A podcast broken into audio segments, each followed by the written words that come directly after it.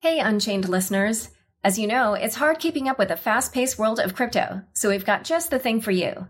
Subscribe to our free Unchained daily newsletter at unchainedcrypto.substack.com.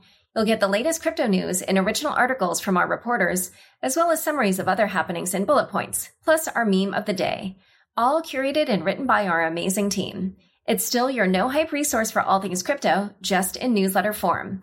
Sign up at unchainedcrypto.substack.com. Again, the URL is unchainedcrypto.substack.com. Hi, everyone. Welcome to Unchained. I'm your host, Laura Shin. This is a special episode of Unchained from the Oslo Freedom Forum in New York. There, I spoke with Alejandro Machado, a researcher at Zcash, Amber Baldet, founder and CEO of Clovyr, a decentralized software and developer tools company, Andy Bromberg, co founder and president of CoinList, a compliant token offering platform, and Megha Rajagopalan, correspondent for BuzzFeed and former China bureau chief. The topic of our panel was why decentralization matters. In this discussion, we cover what is happening in authoritarian regimes like China and Venezuela that highlight the importance of decentralized technologies, how people in those countries are using crypto assets, and how people in authoritarian regimes can even get access to these technologies. Plus, we also look at how bad state actors are using the same technology to oppress people or evade sanctions. It's a fantastic discussion with some looks at the on the ground usage of decentralized technologies. Enjoy. StartEngine is a regulated ICO platform with a community of 155,000 plus registered users that's focused on issuing tokenized securities. Go to startengine.com slash unchained for a 20% discount on setup services to launch your regulated ICO. This is not legal advice. Looking to advertise your product on Unchained and Unconfirmed? Reach out to Raylene at laurashinpodcast at gmail.com to find out about sponsorship opportunities. Again, that's Laura Shin, L A U R A S H I N, podcast at gmail.com to find out about sponsorship opportunities on Unchained and Unconfirmed. Hi, everyone. Welcome to today's working lunch here at the Oslo Freedom Forum in New York. Apparently, this uh, monitor in front of me says that the topic is actually why decriminalization matters. Um, but just just oh. want to let you know, there's been no change to the to the program. It's why decentralization matters. Um, my name is Laura Shin, and I'm a journalist covering the crypto space. And I host two podcasts in crypto called Unchained and Unconfirmed. And I've been covering this space for about three and a half years now. And oftentimes, when people find out that I cover crypto, they say things to me like, oh, it's only good for speculation and they don't see the use of it, blah, blah, blah. And I find myself having to explain that, of course, you know, here in the US and other um, kind of more developed countries, we have really well functioning money, we have good financial services. And so for us, we have money we can trust and services we can trust. And so, of course, you know, if you live in a society like ours, it sort of does feel like what is the use of this? Um, but in today's discussion, we'll be diving into how more author- authoritarian societies actually highlight the need for technologies like this, um, for technologies that governments cannot shut down or censor or otherwise control. And here to discuss this topic are Alejandro Machado, who is a researcher at Zcash. She's on the way in the end there. And next to Alejandro is um, Amber Baldet, who's the co-founder and CEO of Clovyr, which is a decentralized software and developers tool, developer tools company. Andy Bromberg is uh, next to Amber, and he is the co-founder and president of CoinList, which is a compliant token offering platform. And next to me here is Megha Rajagopalan, co- correspondent for BuzzFeed and the former China bureau chief.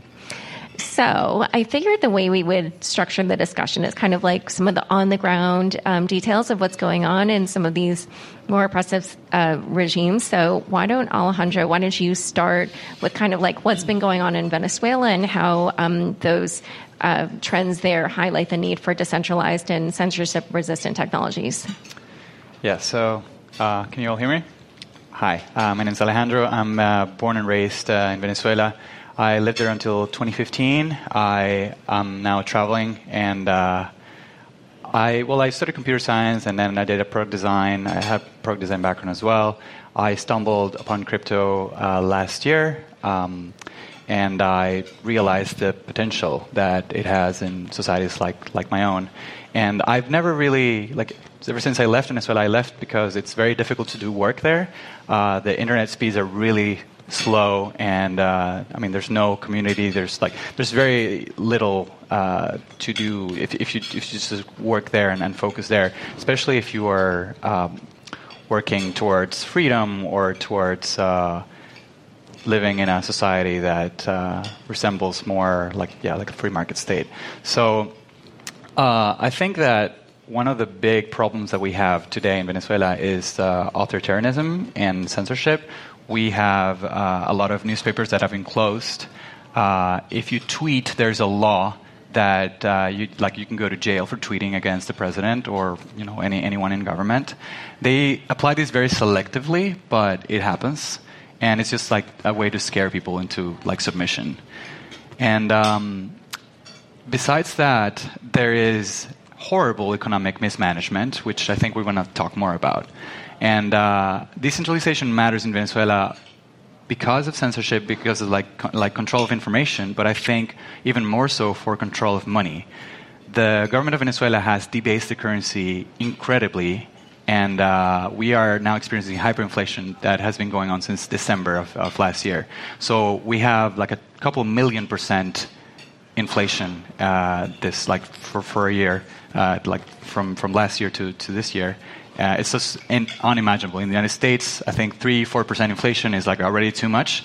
We have in the order of millions of percent. So, yeah, I actually, just to jump in here, I copied some stats from this article that came out in PC Mag if anyone is interested in learning more about this. But they were saying that um, Bloomberg apparently has this Cafe con Leche index, and it tracks the fluctuating price of a cup of coffee at a bakery in, in the capital of Caracas. And in August 2016, a coffee cost 450 bolivars, and this past July, a cup of coffee cost 1.4 million bolivars. So, yeah, it's insane.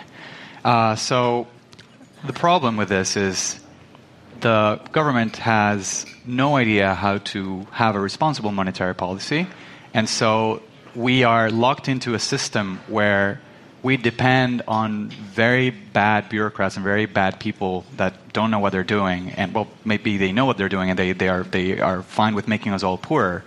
And you have no access to a currency like the US dollar or the euro or other like national currencies, but you do have access to Bitcoin and you do have access to other open money systems. And that is where the game changes. And I think that states like ours, they have not realized how much of like a disruption this could be. And you know, like they became famous last year because they ran their I- ICO of the Petro, which was a complete disaster. But I think that we what, what we would like to focus on more is the potential benefits of cryptocurrency for the average citizen, for for accessing a money system that is open and that anyone can can opt into.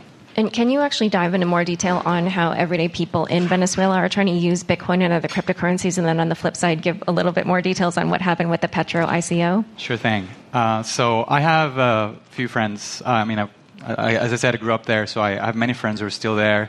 Um, and uh, for example, there's this friend who's a doctor, a medical doctor, has, has a postgraduate and everything. He earns about $10 a month uh, being a doctor, uh, you know, performing, you know, like arguably the best service that you could do for society $10 a month and uh, that's obviously not enough to, to eat and to have like a normal life so he stumbled upon cryptocurrency mining about two years ago or so so he started mining ethereum and uh, that's how he makes a living like a more proper living he earns about $150 a month by mining ethereum and he recently told me that his uh, so Venezuela is a very complicated place. Like infrastructurally, uh, it's also very violent, and you know, like there's just complete chaos going on right now. So they told me that his like the wires of his like wired internet connection were stolen because they they wanted like the thugs wanted to sell the copper in the black market because they it's just like something that is easy to steal and and resell.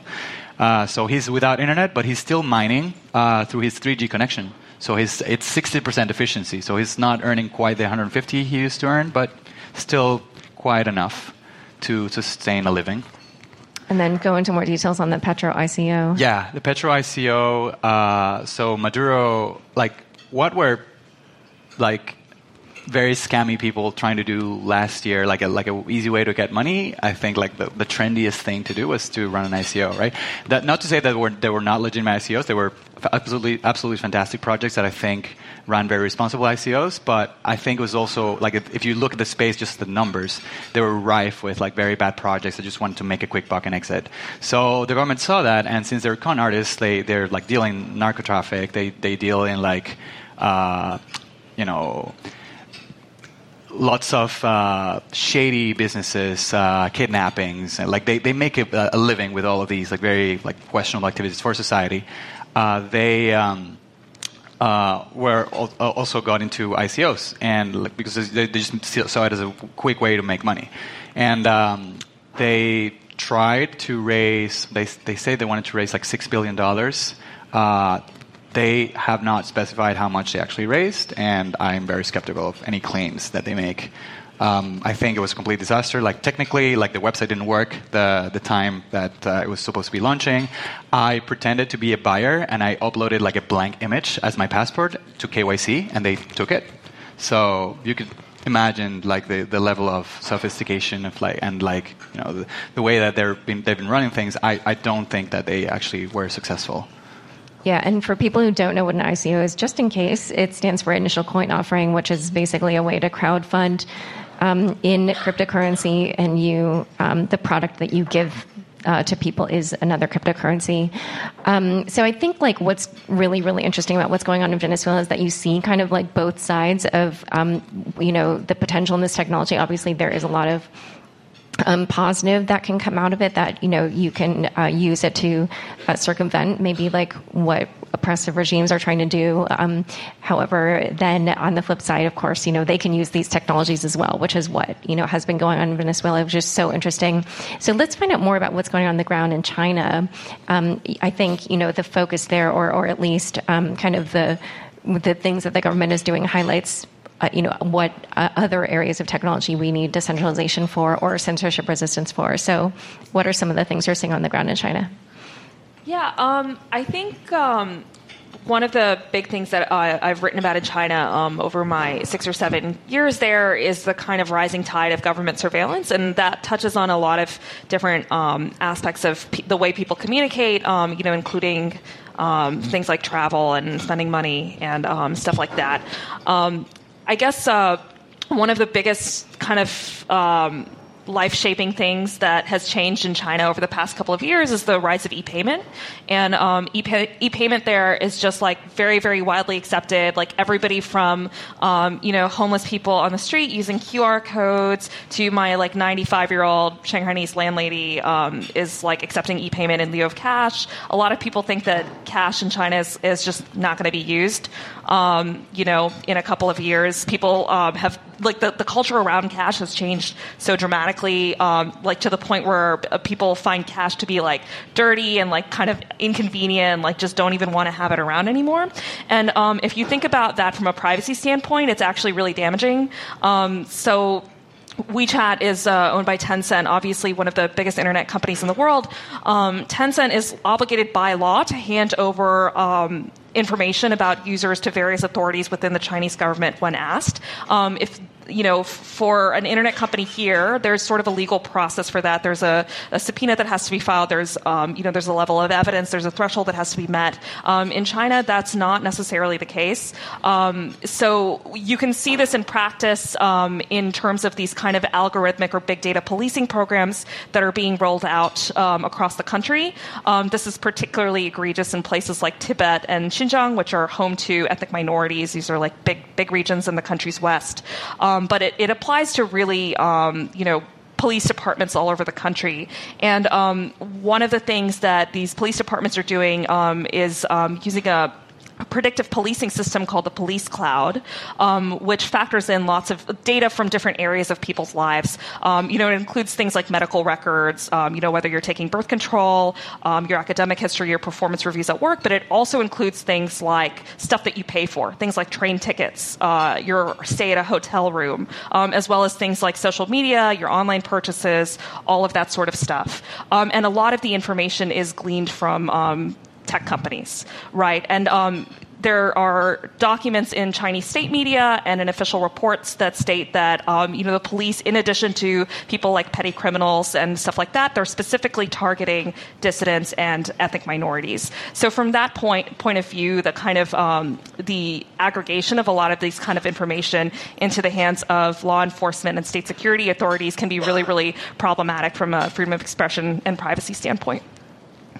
Yeah, I think I don't know if you know, um, but here, even in the U.S., like a pers- if a person goes missing or has been thought to commit a crime, one of the first things that they do is look at what their recent financial transactions were and stuff. Right. So, having kind of like all this taking place on these centralized systems that work with the Chinese government is actually hugely problematic in terms of privacy. Yeah, and there were a few other things that um, you also mentioned, like uh, or well, actually, this one was a big one that's been in the media, which is credit scoring Yeah. in China. But you said you didn't think it was such a big problem. Can you talk a little bit more about what's going on there? It's not so much that I don't think it's such a big problem, but like basically uh, what Laura's talking about is something called the social credit system, which has gotten a lot of uh, press. Um, basically, social credit system is like this collection of, of government programs um, at kind of all levels of government, um, from like local governments to like provincial level and, and so on, um, that basically uses a system of like rewards and incentives as well as punishments to get people to engage in desirable behavior, right? So like, um, you know, there's stuff like like the the most kind of benign example is jaywalking. Okay, so we don't want jaywalking, so we're going to install a big camera at that intersection and just like literally shame you by showing footage of you jaywalking. And um, the kind of vision of some of these programs is that a lot of these kinds of behaviors, like everything from like jaywalking and like turnstile jumping to the subway on the subway to like stuff like things that you say online, um, is going to be kind of compiled and aggregated in some fashion and um, used in a way that assesses you. And if, if you do well on some of these metrics, you can get certain advantages, things like getting discounts on airfares or um, making it easier for you to get a loan um, at a bank, for instance, to buy your house, um, to punishments like being put on a blacklist where you can't buy, you know, luxurious train tickets um, and uh, flights to certain places and, and things like that. So all of these programs, it's kind of confusing because they all work in different ways um, depending on where you're where you are. There's also private versions of these programs um, by like Ant Financial, which is the financial services wing of Alibaba, and um, a few other companies like that. And um, right now, it's really really unclear how these programs are going to fit together at a national level. But um, the reason that I brought that up with Laura is that um, I actually think the, these are uh, these programs like while they're really important from a privacy standpoint they're actually less troubling than some of the other programs that are used by law enforcement that specifically target people that are thought to be problematic for the state people like racial minorities dissidents and political opponents etc Yeah, and one other thing that I wanted to highlight here was um, just in the days leading up to this event, we learned a little bit more about a new program that Google's working on called Google Dragonfly, which is the service I think that maybe they're looking to offer in China. And uh, just for me, as somebody who remembers Google as having been founded on the motto of you know not being evil, I was a little bit surprised by what I was reading. So, Megha, can you uh, summarize what what they're thinking about doing? Yeah, so to be clear, Google has basically said almost nothing about this, except that there. This is like a very early stage program, but um, this was the story was broken by The Intercept um, a few weeks ago, and basically um, it's that Google is building kind of a censored version of its search engine. I think it's a censored app to um, use in China. Um, so the history of this is that Google was in China until about 2010, and then um, ba- for a combination of factors, one was that I think there were sort of suspicions of like a state-sponsored hacking attempt on them. There were kind of like anti-competitive practices that were being used against Google, um, and you know they had about a third, only about a third of the search market at the time. They they made this decision to pull out of China, um, and in interviews around that time, Sergey Brin, um, you know, sort of alluded to his own personal history, uh, you know, as um, as someone who spent some formative years in his childhood um, in the Soviet Union, and um, how that kind of made him feel about his company being party to like one of the world's most sophisticated internet censorship systems, and um, Google being Google, they sort of drew a line in the sand, and everybody since has had to live up to that standard, right? That they're not going to be complicit in this kind of authoritarianism. Um, but that is really the subject of a lot of controversy within Google, I think, especially considering that China is the is uh, is the world's largest market for internet users, you know, quickly growing and intensely powerful consumer class, it's sort of led other people within the company to sort of question whether that's the right decision. And, uh, you know, in my opinion, I, I, do think that other tech companies are going to be looking at this and saying, well, if China is going to, or sorry, if, if Google, if Google is going to go along with um, Chinese government censorship, then like, why, you know, why are we staying out of this market? Um, so these are companies like Twitter, Facebook, et cetera, who um, p- could probably get back into the Chinese market if they agreed to censor on um, the Chinese government terms terms, but you know haven't been successful in doing that so far. And then just to to get into Dragonfly, like what what are they going to be doing? Um, Dragon, so Dragonfly would be the censored um, search, basically. Um, right, and I think yeah. they're tying it to like yeah. people's individual phone numbers and stuff. So it is pretty. Yeah. Um, yeah, I mean, although like like you said, this isn't officially from Google. It's just right, right, not right, only censored, they're also collaborating with the Chinese authorities. Like they're yeah. giving information to the Chinese authorities, which could end up in deaths right? C- correct. So, so one of the big problems with this um, is that. Um, basically, by Chinese law, they have to, under this um, project, they would have to serve, or they would have to store user information on server, servers in the PRC, which essentially makes like information about Chinese users um, like it, it, makes it possible for government authorities to collect that information on demand, which is really, really problematic if you think about um, like the surveillance they're already carrying out on eth- um, ethnic minorities and dissidents. So just to give you an idea, like um, I've written a lot about this region called Xinjiang, which is in the west of China, um, and which has been in the news quite a lot recently. Um, basically, people in Xinjiang, like uh, Muslim ethnic minorities there, are being sent to re-education camps for like very, very small things, like things like having a photograph of a, of a mosque, right, on your phone, um, sending a text message to a relative that lives in Egypt or Turkey. All of these things are like reason enough for you to be sent to re-education camp. So if you think about that in the context of Google, right? If um, a police department in some town in Xinjiang says, "I want information on what this person is searching for," and they search for something that has some some like an Arabic pop song or a photo of the Hagia Sophia or like whatever, um, that could be used as evidence against them um, to effectively incarcerate them for for months or more. Wow. Yeah. So this has been like hugely, hugely interesting, um, especially for somebody who's always thinking about just blockchain and crypto and not kind of, um, you know, I guess more of these political issues. But um, Andy and Amber, I'm sure all the things that they were saying have sparked some ideas in your mind, and I'm just so, sort of curious, as the two technologists here, um, you know, what it is that you see people are building in uh, the world of decentralized projects that could address some of these um, actions being taken by these governments? Sure. Um, yeah, I, I, mean, building tools to thwart uh, authoritarianism isn't something that started with blockchain or crypto, right? I mean, this is something that's been going back decades. And if you trace back the um, evolution of internet protocols as well, there's a lot of geopolitics baked into how they're designed. Um, we take for granted that much of the, the software that we use today uh, was developed in the West and that it has been a generalized conduit for things like Wikipedia around the world. And um, soft power projection is something that all governments care about, and that's something that we, we achieve by getting ideas ideas beyond things like the Great Firewall. Um, so, how you build software absolutely matters.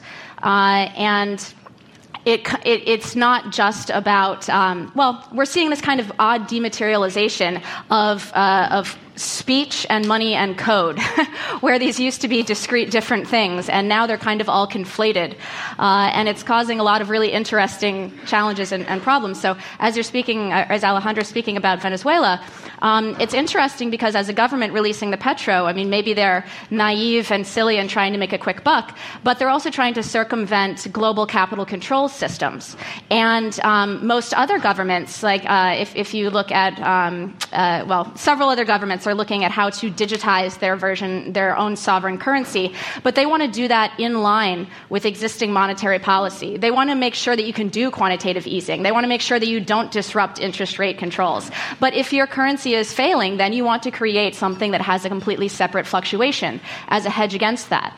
Um, and uh, you know, China as well has is, is backing Neo as a separate um, project, and you see Masterchain in, in Russia as well. There's they're they're all over the place. What what these different countries are doing. So, um, some of the things that, that I am concerned about as we move forward, I guess, is how the um, very complex uh, geopolitical cyber threat landscape is now evolving to embrace and simply see um, not decentralized technology necessarily, but when you start looking at, crypt- at cryptocurrencies, um, them as simply a new landscape to enact the exact same policies. We really take um, or there's this illusion of choice that we have uh, right now where it, it, it, feels like you can choose, um, you know, Visa or MasterCard or Amex or what have you, uh, but really it's all the same banking system. Um, when you get these tech providers that then collude behind the scenes where you can't necessarily consent to opt out because there is no longer a way to get off the grid,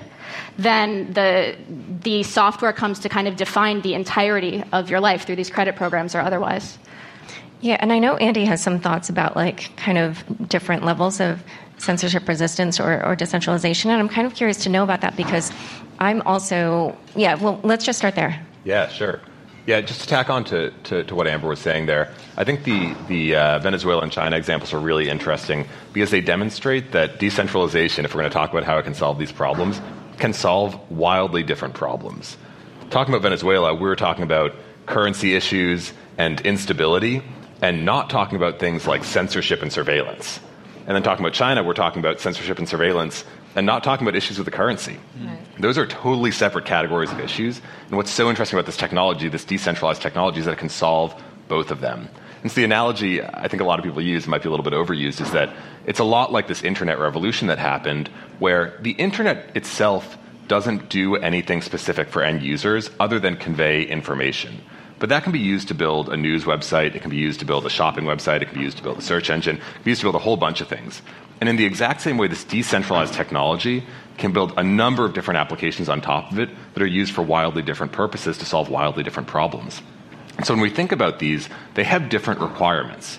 If we're aiming to solve currency issues, it doesn't necessarily have to be a totally massively decentralized system that is resistant to intervention by massive governments. What you need is the globalization aspect of it. So these decentralized technologies can be built anywhere in the world and can be used anywhere in the world that has access to protocols to, to interact with them. And that's all you need for that. Now, the more decentralized it is, you might argue it's better, it's harder for governments to interfere, but you, you might just need what people often call kind of platform grade censorship resistance a censorship resistance and decentralization that just avoids single parties controlling it, which is the issue with most centralized services today, but controlled by a smaller set of people. But then, if we're talking about things like censorship resistance and surveillance, we need these things to be massively, perfectly decentralized so that even if a nation like China said, we're going to try and attack this and get into it and get access to it, they wouldn't be able to. Those are very different technologies. So you look at um, the rise of, of stable coins, for example, which is a class of cryptocurrencies that are intended to be pegged to some sort of stable value, whether that's the US dollar or the CPI or some other sort of basket of goods. That is really useful for a country with massive currency instability. Um, but that is still pegged to something real and semi centralized, and that might be okay for that specific use case. But then you look at something where you're trying to prevent China, a nation with unimaginable resources, both in terms of people and money and computing power, everything you can imagine, from accessing that network you really can't rely on anyone or anything. And so that's where this concept of kind of pure decentralization comes in, where you need a massive network of people around the world driving this forward, driving this network forward, uh, without relying on any specific party. So that, that just to draw on the difference that Laura was alluding to, um, is often called in, in the crypto world kind of platform grade censorship resistance and then sovereign grade censorship resistance.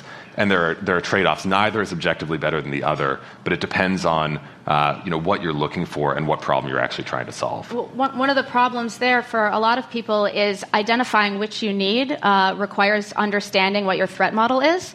And most humans do, have never, never heard that phrase, let alone had thoughts about it, right? So these decisions are then made for them, and they choose based on usability. They choose based on where their friends are. They choose based on which chat messenger has inline GIFs rather than which one has end to end encryption. Mm-hmm. Um, and people make poor choices, uh, not because they don't care, but because they don't they don't know and they don't understand what they're they're necessarily giving up.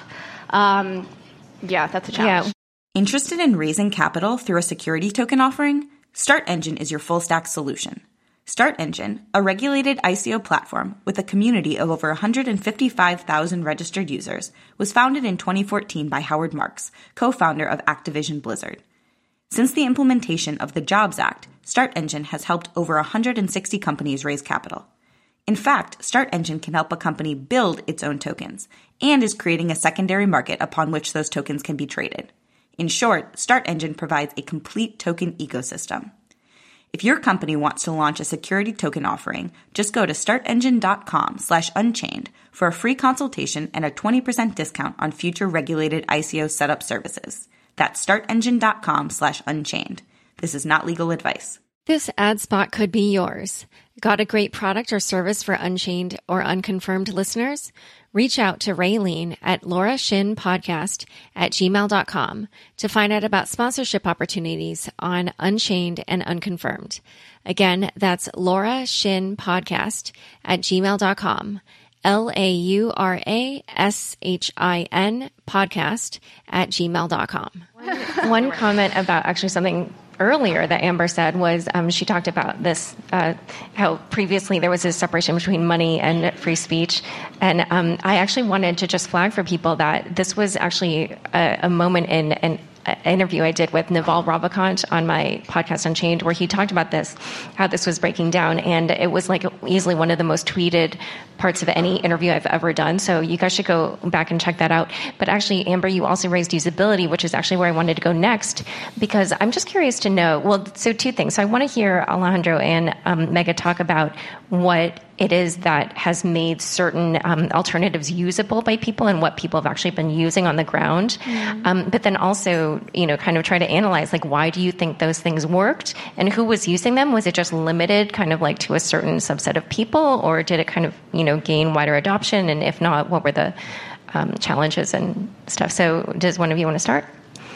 Yeah, so I, I have spent uh, the summer working at Zcash, Zcash company. Um, for those that you don't know, uh, it's a cryptocurrency that is being developed here in the US, uh, led by Zooko Wilcox, a prominent cryptographer, and got a great team.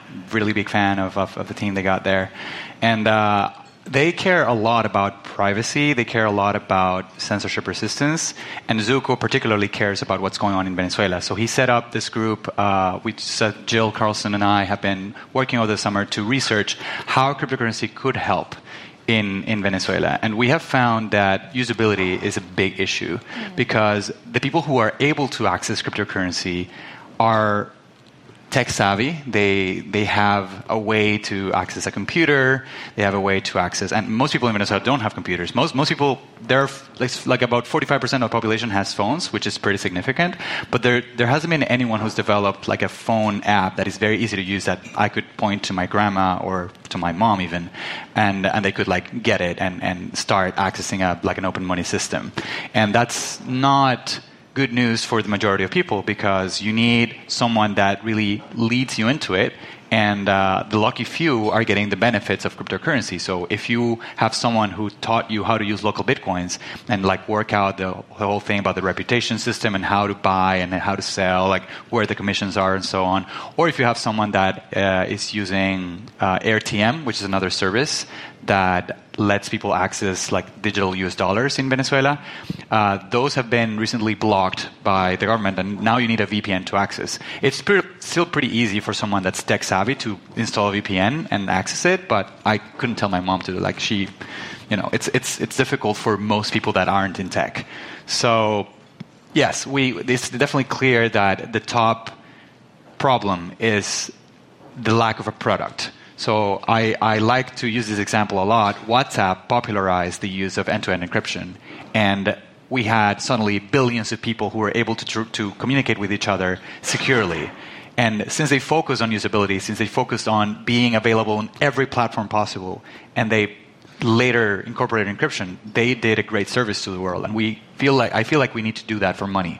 Yeah, and as a very, very small, subtle point on that, it's the, the same exact encryption that Facebook implemented at the same time, all of which originated from Signal Messenger. The only difference there is that if you use it via WhatsApp, it is turned on by default. You do not need to opt in to using that end to end encryption. If you use it in Facebook, you have to click three different menus for every individual bilateral chat, then it's encrypted. Hmm. That's the kind of software design decisions that really matter to billions of people. Yeah. Uh-huh. Megha, do you want to dive into usability and yeah i mean i would totally agree with that um, i think uh, the, the reason that wechat is so widely used including wechat pay um, is that it, it is like so easily accessible um, you mentioned like inline emojis and gifs like that's a big part of why people use it. Like everybody loves that stuff. Um, cats, man. It's always just going to come back to the cat gift. So it's all about cats and bunnies. Like seriously, like um, yeah. I remember when WeChat first became popular in China. Like um, a, a, big part of it was like sending all this like kind of cutesy stuff to your boyfriend or girlfriend. Um, and um, in terms in terms of like e-payment, um, I think one of the reasons that it's it's sort of like one of those things that it's it's sort of like a snowball effect. Like um, it started just being available everywhere. You could use it for every transaction. The cost to um, the both the payer and the pay uh, the the recipient um, was like either zero or negligible. So um, even somebody who runs a fruit stand on the side of the road, um, you know, they can use WeChat Pay to accept payment, right? Um, so that kind of convenience factor, I think, trumped any kind of con- um, considerations about privacy. The other thing I would point out is like, you know, when it comes to China, um, like I think adoption of these kind of kinds of like native platforms for um, you know communications and services, it's it's mirrored the development of, so, of domestically created social media in a lot of ways. Like the reason that these services have become so popular and so widely used so quickly is not just that they're user friendly. It's because um, the, any kind of competition from outside of China has effectively been cut out. So if we talk about encrypted apps, for instance, there are a lot of people in China who are tech savvy. They want a pro- like a more private alternative, and um, those people were using stuff like WhatsApp, Signal, and um, and Telegram um, you know, until probably about a year and a half ago, when uh, basically, I guess a cr- probably what happened is a critical mass of people started using it, and the government just sort of put a kibosh on it. So some these the thing about these apps is like sometimes they work and sometimes they don't. But what's clear is that they're not reliable because you can't predict when they're going to work and when they're going to not. Well, so wait, think, how, how did they do oh. that? Like I'm using it on my phone, and my, how how do they know that I'm using it? Like I don't understand that. So it's not personal. It's just like you know, it's it's different in different parts of the country. But if you think think about how that works, so like if I send you, we're both in Beijing, right? If I send you a WhatsApp saying like, hey, let's meet up at 6 p.m. for dinner, I don't know if you got it or not right? So it's like even if it works that day, I don't know that it's going to work, and you might not get my message, which you know, which means I didn't accomplish my goal, right? Wait, and so somehow the government makes it uh, unreliable? Firewall. Or? Yeah, firewall. firewall. The, the, traffic yeah. was rerouted, basically. So um, there, when it came to Signal, they, they simply disallowed all service that was coming through uh, from the Signal servers, and Signal attempted to domain front via Amazon, so that it would look like all of your traffic was coming from Amazon. Amazon actually shut that down and was able to send them like a cease and desist. And that's when it comes to decentralization of code itself. Right. That's something that where when you have a specific company that owns a specific code base, and you can call somebody and say stop it, then that's how something gets gets shut down. And there's really no alternative because you need that network adoption right. to have a community that can connect. It's it, you can't have a decentralized app that does that necessarily until you start talking about um, you know ICOs or you know, dApps right. at this point. And actually, just to make one point on the usability piece, I really think it's this is crucial, and I think it's important that we don't underrate the usability discussion around this. Yeah. There's been such a myopic focus for the last few years in decentralization technology on just the technology, which is incredibly important. It, we have to get the technology right to make it work and be effective, but technology alone is not enough. It is like developing a new medicine that cures a disease and not thinking about how to lower the cost of that medicine or distribute it to people that need it just having it isn't enough in a lab somewhere. What we need is the technology, and then thinking about usability. How do you make that technology actually usable for people? How do you make that medicine accessible for people? And the distribution. How do you then get that into people's hands? Even if you built a beautiful, easy to use app that had the best of decentralized technology to solve a currency problem or surveillance problem or whatever it may be, and you didn't have a way to actually get that in people's hands and make them want to use it, that is a useless thing to have.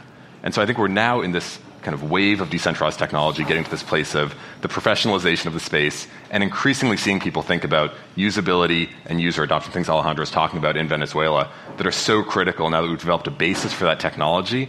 You got to work on how to get it to people and make sure that people keep using it, because otherwise it'll sit there in the lab and, and, never have any effect on the actual real issues in the world, like right. currency destabilization or surveillance or censorship.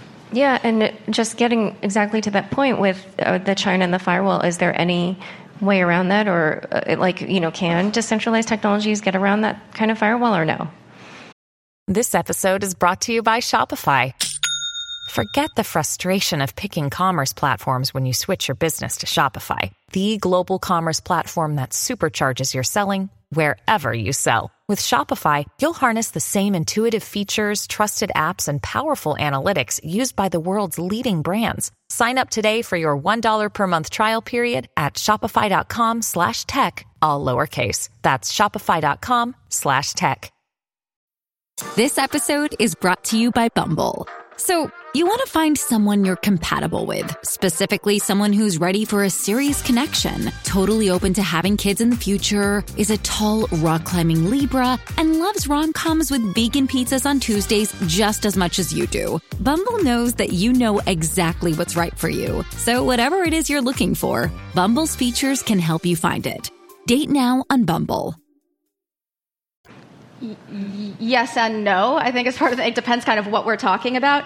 Um, m- metadata analysis resistant protocols are a completely different area of study mm. um, that has to do with making it through and past um, the, those kind of firewalls, are making it at least uh, difficult to find out what's going on, so you know when people are doing stuff that you would want to censor.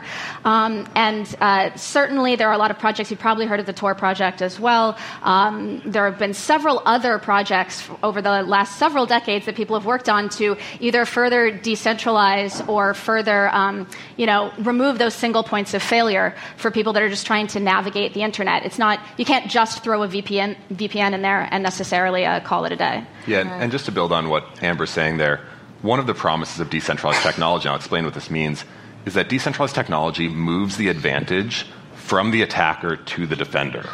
In a system with centralized technology, it's always a cat and mouse game for trying to get around the Great Firewall or whatever you're trying to avoid. Always a cat and mouse game of you know technology improving that makes it easier to get around, and then, then you know kind of the attackers, China for example, catching up and figuring out how to you know invade that and get back into the protocol, and then it develops again, develops again. And what I think is so powerful about this technology is that it moves that advantage from the attacker to the defender. In a centralized system model, nation states, if that's what we're talking about, have an advantage because they can walk into Facebook's headquarters or Google's headquarters, like we're talking about, and say, hey, this is the deal. If you want to operate in our country, you put your servers here, we have access to them, and that's the way it's going to be. Right. Mm-hmm. Advantage, attacker, right? But in this decentralized world, it's not that it's a magic wand that we can wave and say, well, now the Great Firewall doesn't work anymore. China has no chance at ever defending against this. But what it does say is that the defender, the people that are using it, now have the advantage. And that people developing the technology can build it knowing that it's their turn to make things better and more uh, kind of attack avoidant, uh, more resistant to, to, threats. And then China may come up with a way to block that somehow. The Signal example, we're going to take down these servers. Signal can then say, well, we're going to distribute this a little bit further. China figures out a way to attack that. They can distribute a little bit further. And that advantage shift is what we're going for. And eventually, the hope is that with some of this decentralized technology, the advantage becomes so big that it becomes functionally impossible to broadly attack these things in a you know, highly surveyed or, or censored way. It, yeah, it gets it can get very complicated. though I mean, I think, and we haven't really seen a function, functioning um, decentralized autonomous sort of application. Uh, I think the the Ethereum DAO was the the first one, and it blew up relatively quickly. Um, but uh, the problem is, besides just cat gifts, but on the internet, no one knows you're a cat. Um, on the internet, no one knows whether or not you're an intelligence operative. So when you don't actually have a, uh, a, a, specific company that has a jurisdiction and has said, you know, as Google did previously, um, we're not going to do this. This is our line in the sand. Maybe maybe they change the, the way that they're going to operate, but it's in the news and we know about it. Um, the best defense that we have against that in a in a decentralized software sense would be just be that it's open source, which requires that qualified people with the right eyeballs look at it at the right time, and then raise some sort of alarm bells. But as you decentralize that control, you are giving away that trust that we have placed trust. Every app that is on your phone, you are implicitly trusting the people that have written that software right. to not just be completely doing something that they um, is disingenuous and malicious to you. Yeah, I actually also want to circle back to um, something that you mentioned earlier, which is that so far, um, for most of this conversation, we've been talking about decentralized technologies as being kind of the solution um, to these problems, uh, kind of uh, being perpetrated by these author- authoritarian regimes. But Amber did allude to earlier how obviously some of them are also trying to use this um, for their own ends, and Alejandro mentioned that as well. Um, and so, even though this is like a slightly negative note, although uh, I think this is going to be our last official question. Then we might have one more question from an audience member. Um, but I'm just curious to know, kind of like how you guys think authoritarian regimes are actually trying to use these technologies, um, you know, and why. Like, is it to avoid sanctions or to oppress their people in other ways, or like wh- how are they using them? Are we just going down? Yeah, well, I think that you could argue that the Petro, if well executed, could effectively skirt sanctions, and not just the Petro, but like other cryptocurrencies, right? Like because they, they weren't receiving payments in Petros, they were re- they wanted to get money in Bitcoin or Ether and what have you. And uh, I think that there's there's some evidence that North Korea has hackers right. that target computers in the West that have and then they request uh, like payment in Bitcoin or in Ether. So they they are definitely interested in money that is able to flow freely across borders, and that's the way that they, they can get like an advantage of this. But I yeah, think, I think what, that uh, that WannaCry hack yes, was yes. North Korea, and yeah. that's where they were like locking your computer and then requesting Bitcoin be paid for the ransom. And I think the other thing is that there were some really big crypto hacks in um, crypto exchange hacks in Korea, South Korea, and um, at least the theory is that North Korea is behind those. Yes, yes. So I think there's definitely a concern there that we should all be aware of and that we should try to mitigate. But I, I, I would refer back to your point that this is supposed to give the advantage to the defender and not to the attacker. And like this is supposed to be give the power, the shift of power back to the individual rather than the state. So it shouldn't matter that much if a state is able to do this uh, like as an individual actor because there's many, many other individual actors who will overwhelm the state with their good intentions or with, with their good behavior. Yeah, although the problem in North Korea is that, of course, the everyday person does not have access to the internet, so yes, um, only the government does. Um, all right, so does anybody else want to add anything to this?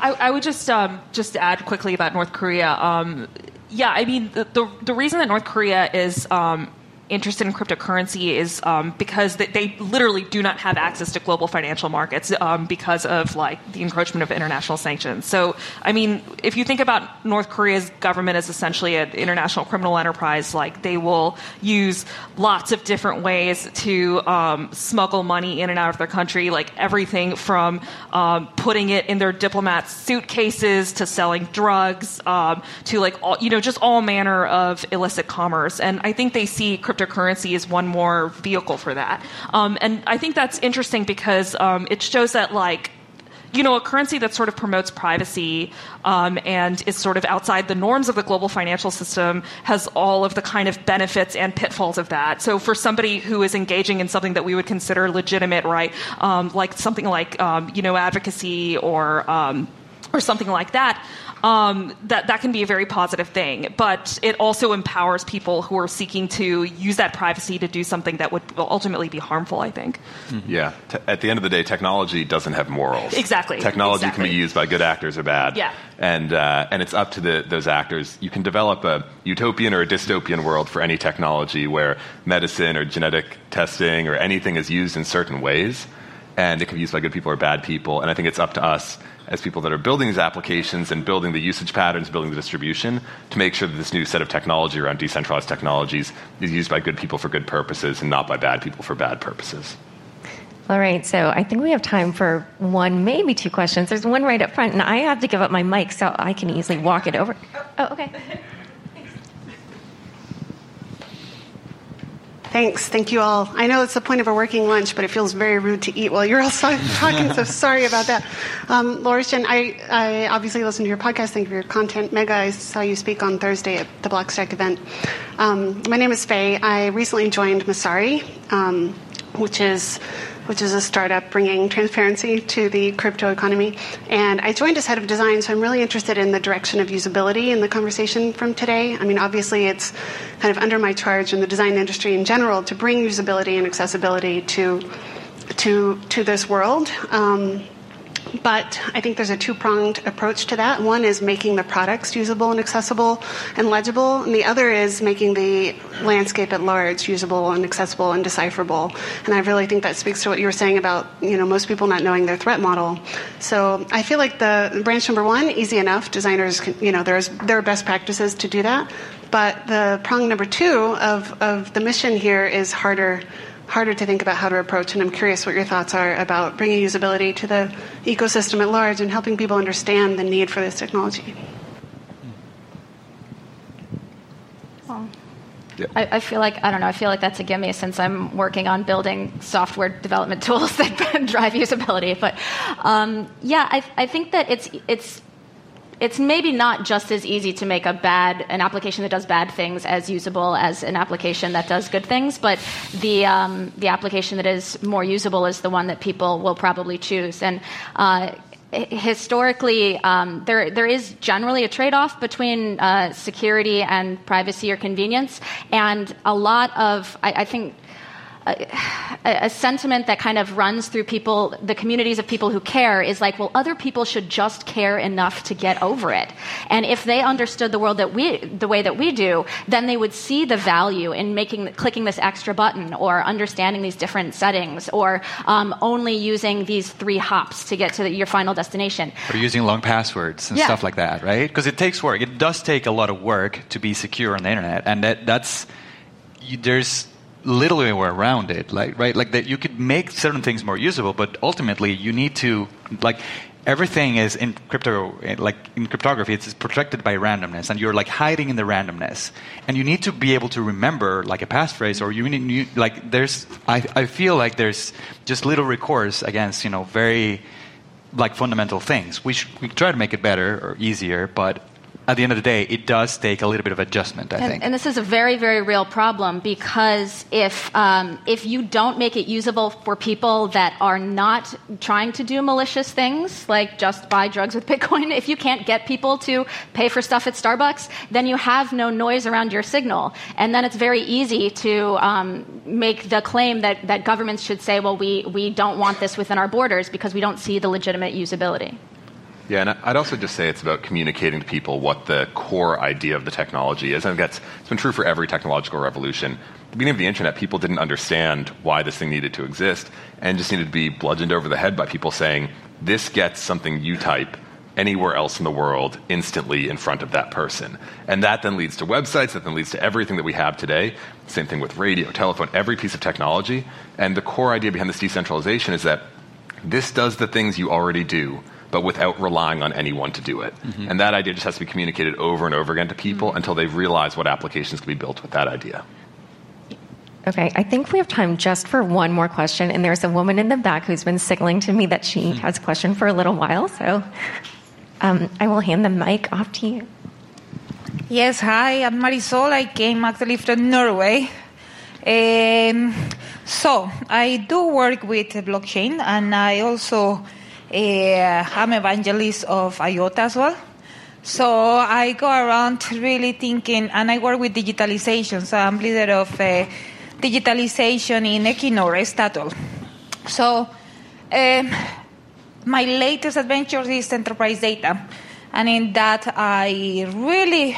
Uh, from being an entrepreneur trying to do solar energy and everything, I really changed my mentality on how we just look at commodities and everything that we have in the wrong way right? So it's, it's things that we have, data and everything is, is ours, right? But, uh, but we are moving to our system of decentralizations where data actually is a function as a service, right? And then that's when we start creating these things. So when we talk about blockchain or IOTA or distributed ledger technology, anything that it comes is just the back end of the architecture, right? But at the end, what we are trying to create here is businesses of people data by also ensuring that they get the service they want at the moment they want, right? and with the self-sovereign, the traceability, and the accountability, because they have to be accounted. Right now, we are not accountable for what Google does for us, right? Or anything. So I want to ask you all, what do you think of really the disruption of Industry 6.0 will be? Because uh, I'm launching my company actually. I had distributed something. And this is actually a platform for integrated. So integrate blockchain, integrate IOTA, integrate everybody, like a Netflix of data, right? So it is that integration. What do you think of the integration of the data as a function, right? Where people actually say, hey, I can do this for you, right? Or I can have an artificial intelligence or a GT Hub, and then everybody just plug in the same place. Mm. Is that difficult? I know that the security for China and the firewalls, right? I mean, it's, I don't see it as a really difficult thing because when you just distribute this, this, you make it encryptable, triple encryptable, like anything. I think that there, there, is, uh, there is a way around it. The problem is customers and people getting in power.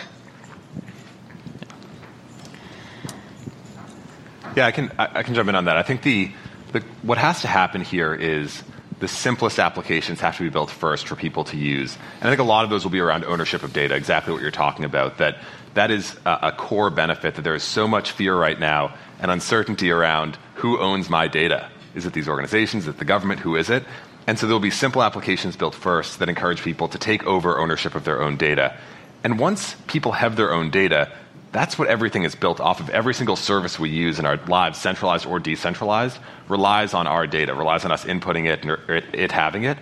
And so we'll build these simple versions, and then from there, everything gets integrated. And I think up here and, and speaking on this panel, I think we're probably all dreaming of a world where most, if not all, of the technology we use is decentralized in some way. Mm-hmm. And so you have to start with the simple pieces, and that'll get more and more integrated into your life as more services begin to use those decentralized data providers instead of the centralized hubs that we use today. Uh, and it's just a long path to get there. I think we've got a long way to go. We're, yeah. we're very early in the ecosystem, but it's working on things like that that are so critical to get us to that next stage where all of these services can be decentralized and we don't need to rely on the central parties anymore. Uh, also, there are companies working hard on the problem of how to aggregate data that is private and how to perform analytics on stuff that is. Uh, anonymized. So Apple has been doing some work in differential privacy. You can look that up. It's it's uh, an area of research that is active in the company because Apple really does care, but like unlike Google and Facebook about this. And uh, you know there there are like many projects, and maybe Amber could talk a bit more about I mean, that. That is the most important next step in all of this is. Um, that uh, it's it's not just a, about decentralization for decentralization's sake. But I, I, assume a lot of people have seen WALL-E, where like everybody gets kind of like fat just staring at their monitors and like loves kind of the you know, robots giving them food or whatever. That's kind of how we are with surveillance capitalism today. You, you get a wonderful um, customer experience where Netflix tells you everything you might ever want to see uh, in a predictive way, and you never have to leave the couch, right? So why on earth, or how are we supposed to convince people to take back their data if all of a sudden nothing knows anything about them anymore? Yeah. Um, it's not a better user experience. It's not a compelling reason for people to change. So unless we can provide the same kind of business value and the same experience experiences over that decentralized data that is private, it's, it's, I, I don't know how we're going to make these applications take off. And that's a decade away from being pragmatically usable? Probably, yeah. At least. Okay, well, I think we're going to have to take this as a as an optimistic note. At first, it's like I'm always a ray of sunshine. Right, I know it's ten years out, but you know we're we're aiming for that. Um, an optimistic note to end on. So, thank you so much to our fabulous panelists. Thank you for the fabulous questions, and I hope you enjoyed our panel. Thank you.